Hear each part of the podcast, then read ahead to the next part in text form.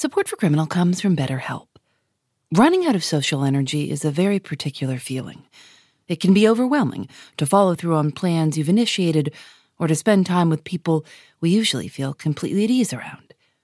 When I'm worn out, I get away from my phone and go on a big walk or a swim. Therapy can help you build more awareness of what you need and when. BetterHelp offers affordable online therapy with licensed professionals. Scheduling is convenient, and finding a therapist suited to your style is quick and easy. Find your social sweet spot with BetterHelp.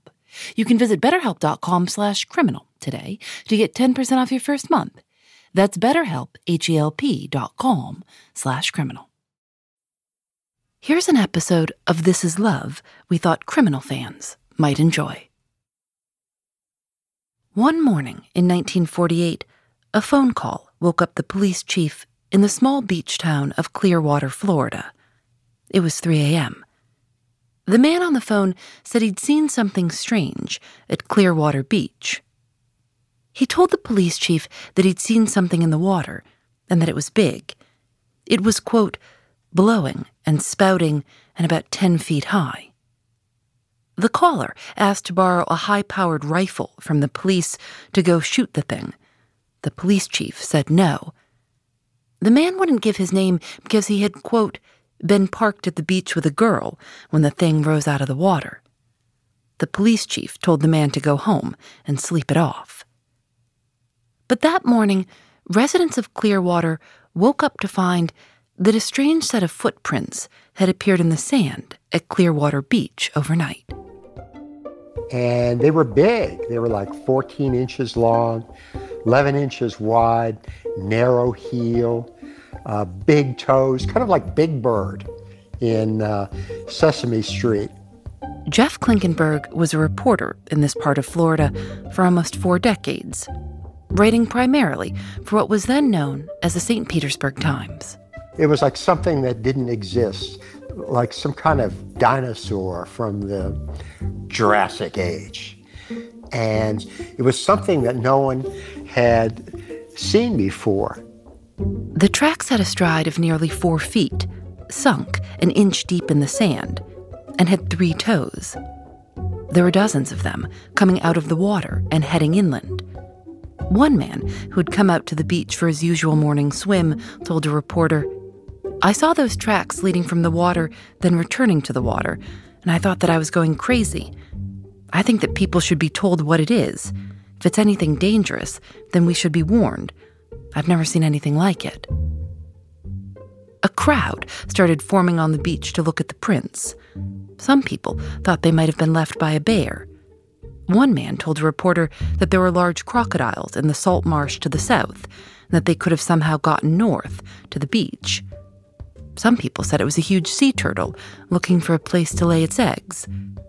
But the police chief told a reporter, I've never heard of a sea turtle with a stride of that length.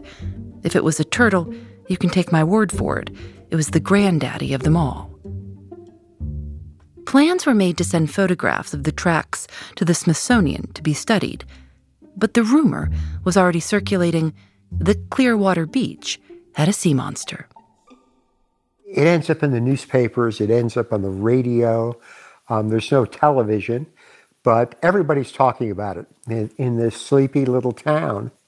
And you know, it's after it was after World War II, and there wasn't a, a whole lot to do except fishing there.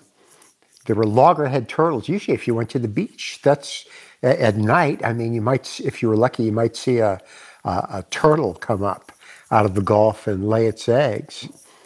But who would have expected a, a monster? One visitor to the area said he thought he might have seen something while he was out fishing on his boat. He told a reporter that he had been very startled when he saw a, quote, hideous looking something break water twice near his motor. He described it as having a round face that was about a foot wide and a gray body about two feet in diameter. He said it wasn't a sea turtle, crocodile, or porpoise. So people are thinking this must be a, a new species or something. Was that what they were thinking? they're thinking, well, they don't know. I mean, it's just a, it's it's just a mystery, you know. It's a it's a mystery, but it's also lots of fun. The story went national, and the Clearwater police chief started receiving letters from all over the country, including from scientists. Everyone had a theory. The police chief said the theories ranged, quote, from the sublime to the ridiculous.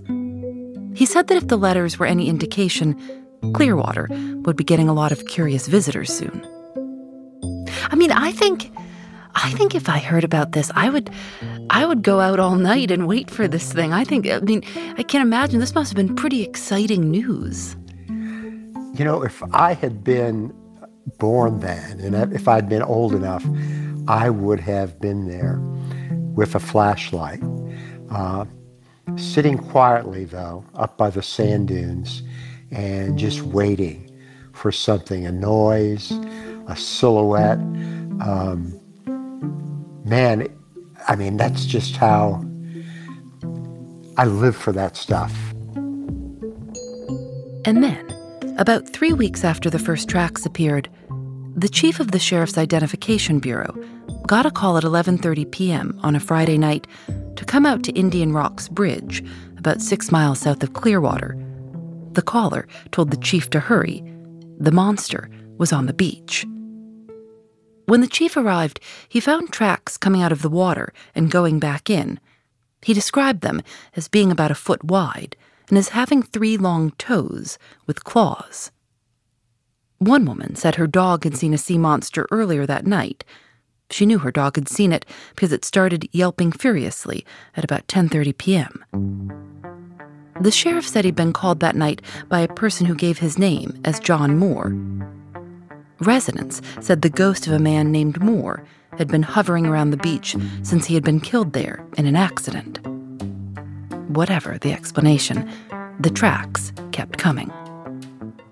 A reporter for the Tampa Bay Times wrote, It appears that Old Ugly really gets around. And so, um, all this excitement uh, and this attention helps to bring down this guy named Ivan Sanderson Who was from he? New York. Well, he's, he was a self taught zoologist, he was an author. He worked for WNBC Radio, and he came down. And apparently, um, I've seen pictures of him. He was sort of like a, Douglas Fairbanks, you know, slick black hair, pencil thin mustache, a wardrobe, you know. I don't know if he was wearing a pith helmet, but I'd like to think he was. Uh, I would say, from what I've read, a ham. Hmm. Uh, this was perfect for both the Clearwater Monster and Ivan Sanderson.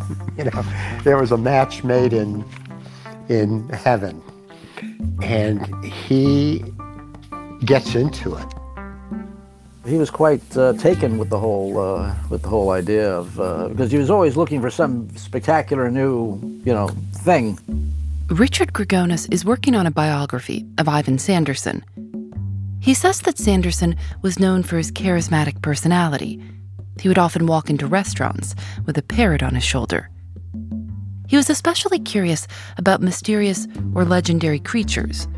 He coined the term cryptozoology in the 1930s, meaning the search for creatures that haven't been found and aren't recognized by science, like the Loch Ness Monster or Bigfoot. He had collected tens of thousands of specimens of animals for the British Museum back in the 1930s when he did his major expeditions to, uh, you know, Africa, you know, the Cameroon and the Caribbean and whatever.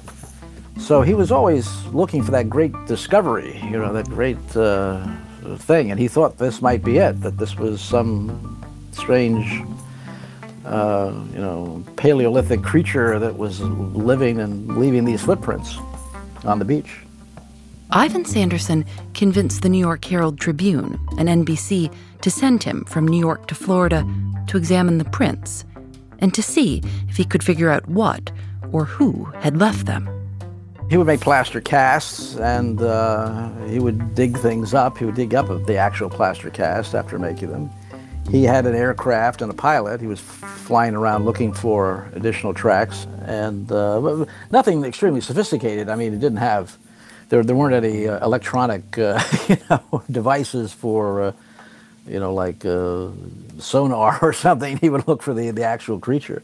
It was all relatively simple stuff that a zoologist would have, you know, and uh, would would talk to people. You know, what did you see? Where, where did you see it? He concluded that the creature was probably generally unhappy based on its wandering path. He said it was probably lost.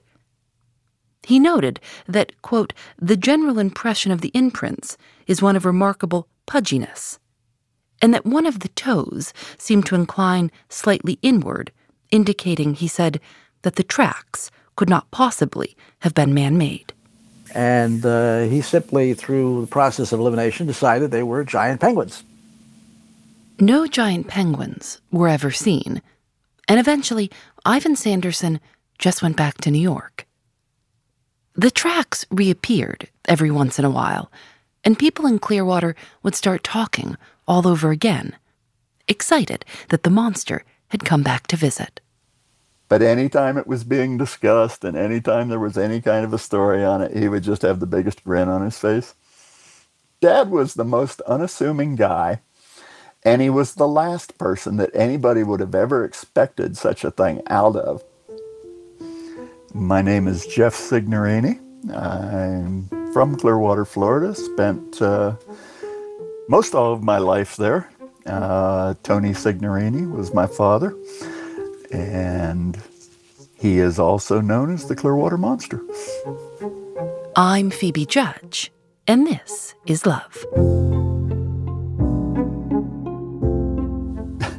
even to to us kids as we found out about it it was like really dad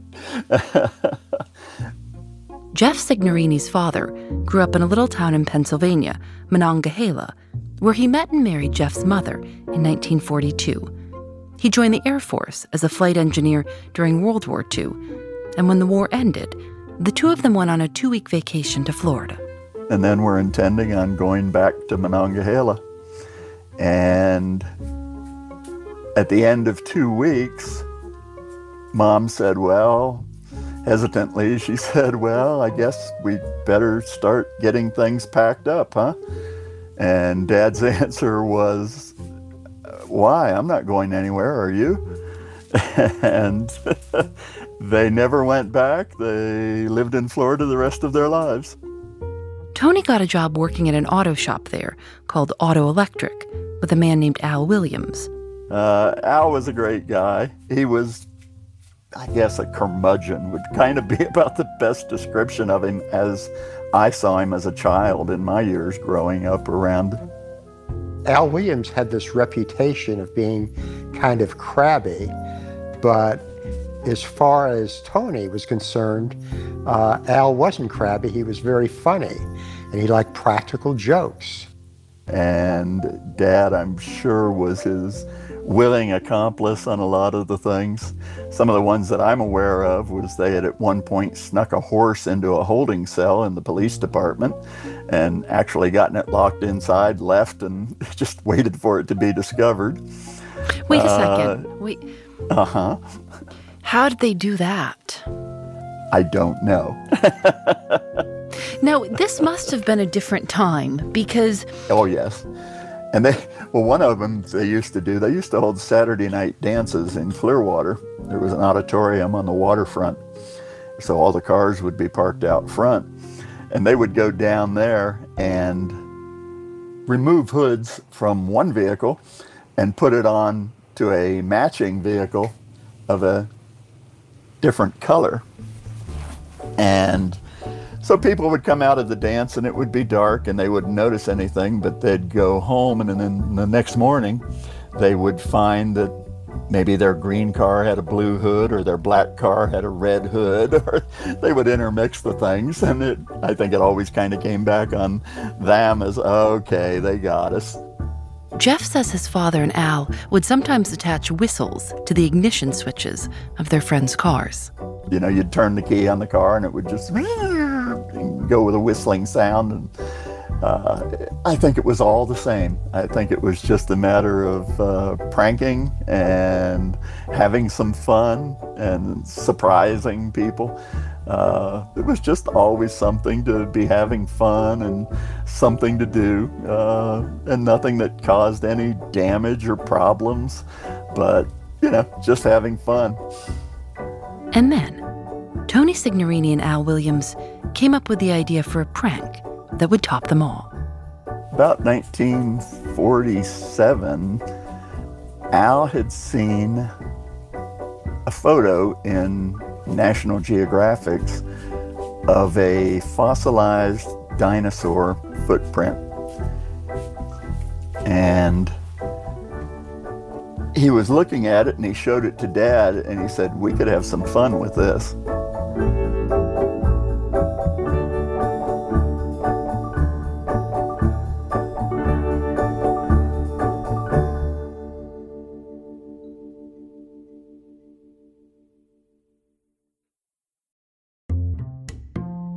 Support for Criminal comes from Astepro, who also provided us with free samples. This is my favorite time of year, even though I've had terrible allergies all my life. My mother says she always knew when I was up in the morning because she'd hear me sneeze and say, Phoebe's up. I think the most I've ever sneezed in a row is 48. It's like my nose is in control, and I'm just along for the ride. Astepro delivers full prescription strength indoor and outdoor allergy relief from nasal congestion, runny and itchy nose, and sneezing. It starts working in just 30 minutes, so you can get on with your day and be out in the sun comfortably. Get fast acting nasal allergy symptom relief with Astepro. Go to asteproallergy.com for a discount. That's A S T E P R O allergy.com. Use as directed for relief of nasal congestion, runny nose, sneezing, and itchy nose due to allergies. Support for Criminal comes from Factor. After a long day at work, sometimes the most convenient dinner option is ordering takeout. But if you make a habit of it, it can get pricey. Factor offers restaurant quality, ready to eat meals delivered right to your doorstep. Factor's meals are both nutritious and tasty, and you can choose from more than 35 different options weekly. They have a variety of meal types to fit your needs too, like keto, calorie smart, vegan, and veggie, and more, with plenty of delicious add ons also. I've tried Factor meals myself. Lately, I've enjoyed their shredded chicken taco bowl and Thai roasted vegetable green curry. You can get as much or as little as you need by choosing 6 to 18 meals per week. You can also pause or reschedule your deliveries anytime. Head to factormeals.com slash Phoebe50 and use code Phoebe50 to get 50% off your first box, plus 20% off your next box. That's code Phoebe50 at factormeals.com slash Phoebe50 to get 50% off your first box, plus 20% off your next box while your subscription is active. So your father, your father and Al, Al said, what do you think about this idea? And your father immediately said, Why not? Yeah, I think so. How do you make how do you make uh, monster feet? I mean, I'm just trying. What what is the what is the blueprint for monster feet? well, I think they just worked from that image in the photo of an imprint of a dinosaur foot, and they drew it out from there and it was really intricate as far as how they did it. I mean, they had the three toes, they had claws on the end, which were just a part of the cast. So it made it look like there were claws out on the end of the toes. Uh, it was made so that it actually kicked sand up at the back like it would when you take a regular footstep in sand. So they first tried some, they made some concrete feet uh, made a cast and poured the concrete feet out. And they found in testing it that it wasn't heavy enough and it wouldn't make a good imprint into the sand. So then they took their photos and what they had drawn up and their description of it to a friend of theirs who had a metal shop in Clearwater and told them what they wanted to do. And he said, Sure, I can do that. They weigh almost 30 pounds apiece. After having had the cast iron part of it completed, having that cast, they then bolted on a pair of Converse high top sneakers, and then you would just put the shoes on, and the feet would be attached. So uh, even just moving these things around when you're just picking them up, not wearing them, they're quite heavy. In the beginning, when they first left the first tracks on Clearwater Beach, they would go out at night. Uh, and at that time, it's not like you had condos, you know, towering condos looking down on everything. There would have been a few uh, bungalow type buildings around, but you could go out to the beach at night and it wasn't lit up and nobody would see anything. And the way they did it was they went out in a rowboat and then would row back up just up to the shore, and dad would put the feet on and step overboard and walk up out of the water and go up onto the sand and then start down the beach for a distance. Um, at various times, they dropped seaweed behind, like it had come off of the monster.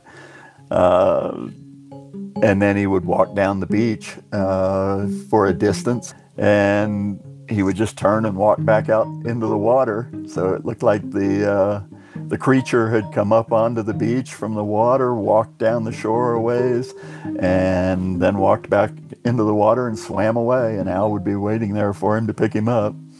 And I always said that Dad had to very be very trusting of Al Williams that he didn't put him out in a little bit deeper water because he was going right to the bottom and staying there with those shoes. Did your father have a plan of how big a stride he needed to to make to make these realistic? Or did he just try to walk uh, as a regular person? Was there some rhyme or reason in how he he actually took his footsteps? Well the decision was to make them as long as possible to make the creature seem as big as possible. And as he described it it was get a foot put down and get that footprint set. And then you just start swinging the other leg a little bit and then swing it out to as far as that one could reach and bringing the other leg with you. And with that, from what they measured, he was able to get between four and six foot strides, which was part of what made them think it was so large. So there was some skill in this. This wasn't just strapping these on and going for a walk. Correct. Yes, definitely. Every now and again, Tony Signorini and Al Williams would pull out the feet. They nicknamed them Dinny the Dinosaur. They did this for 10 years. I don't know what generated it, if they just said, okay, let's go do it again, or hey, don't you think it would be a good time to bring it back out, or some story ran in the paper and said nothing was ever known and it hasn't been seen for six months, and they'd say, yeah, might be time for it to be seen again. Did your mother know what was going on? Oh, yeah. it wasn't anything uncommon for Al Williams to give dad a call and say, hey, let's go. and they would take off and go do something and uh, come back, and then dad would tell her about it after the fact. The story that I heard was that he came home in the wee hours of the morning, you know, 2 or 3 a.m., just giggling to himself and covered in sand. Tony Signorini's granddaughter, Alyssa Shimko. And she knew something was up, obviously, because that wasn't normal behavior.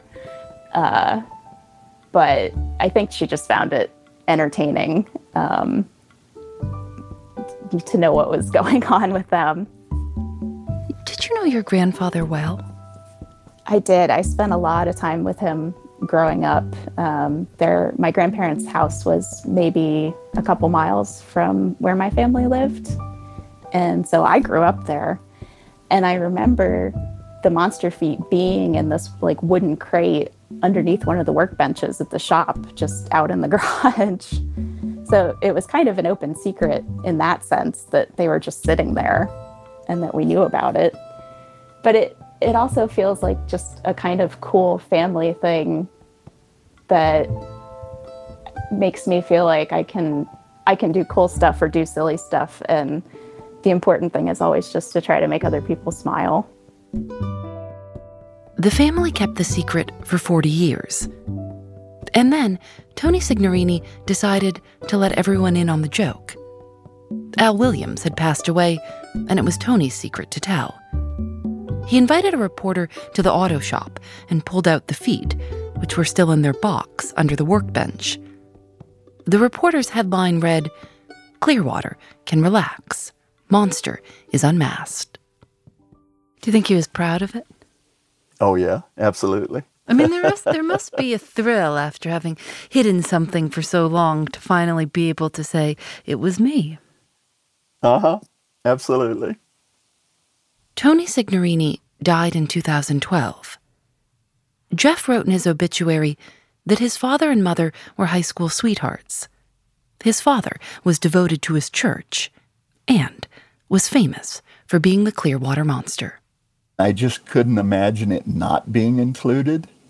Uh, it was a part of who he was. All the other things that were in there about his uh, service in World War II and what he did and where he worked and how involved he was in church and everything, those were all true. Those were all the primary parts of his life.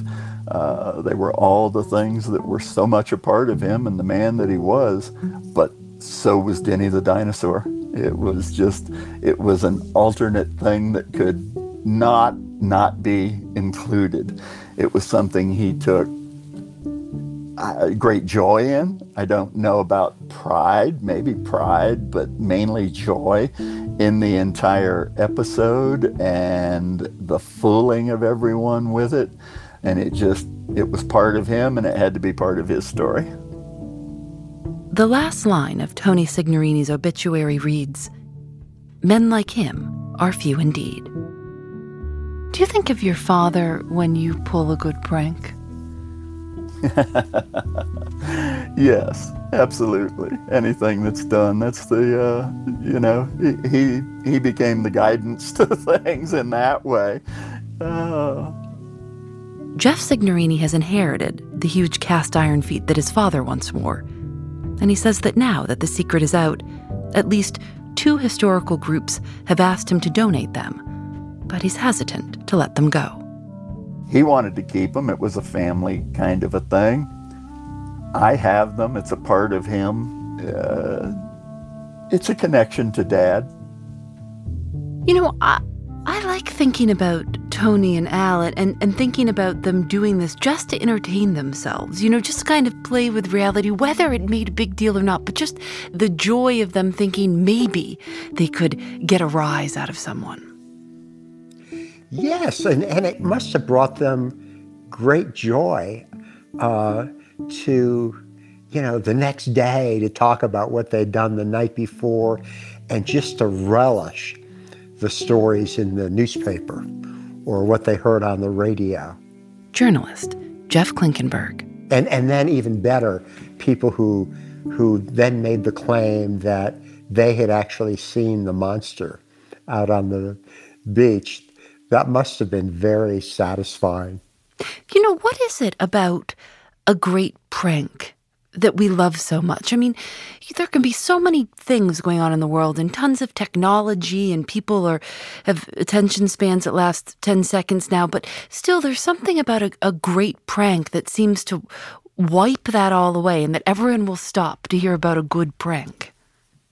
You know, and the thing about that prank in particular, um, first of all, it wasn't cruel.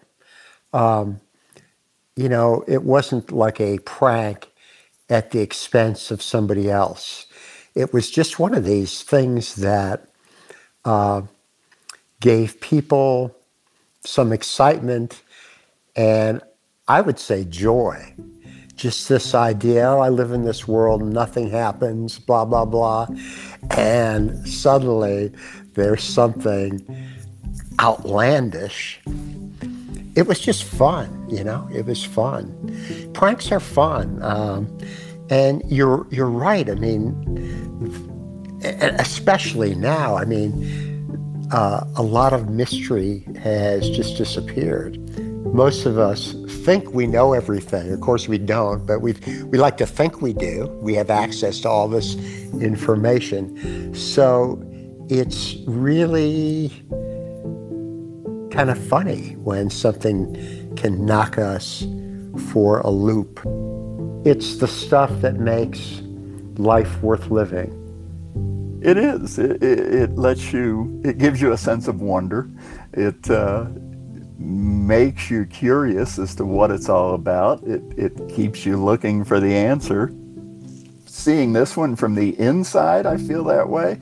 And when I see something else from the outside, I feel that way. When it's just something that you can't figure out. We have so much information anymore and uh, so many variations. So when something is just, huh, it, it's it's neat in its own way, yeah.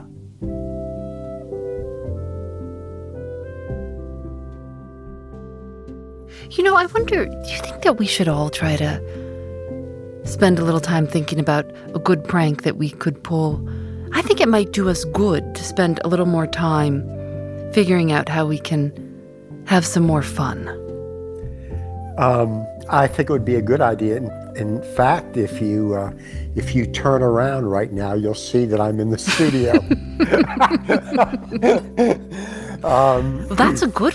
Now that's a good one. I'm going to try it. I'm going to work on that into my own repertoire right there.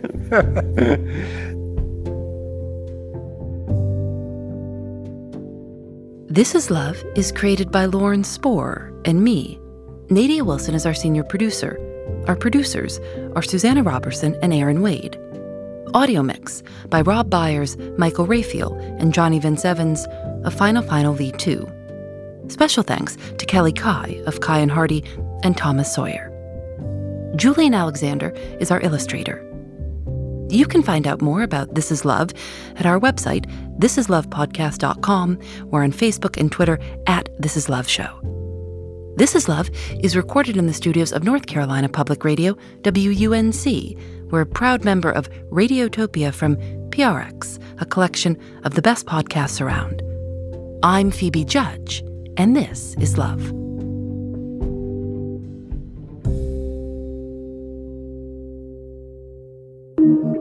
Radiotopia.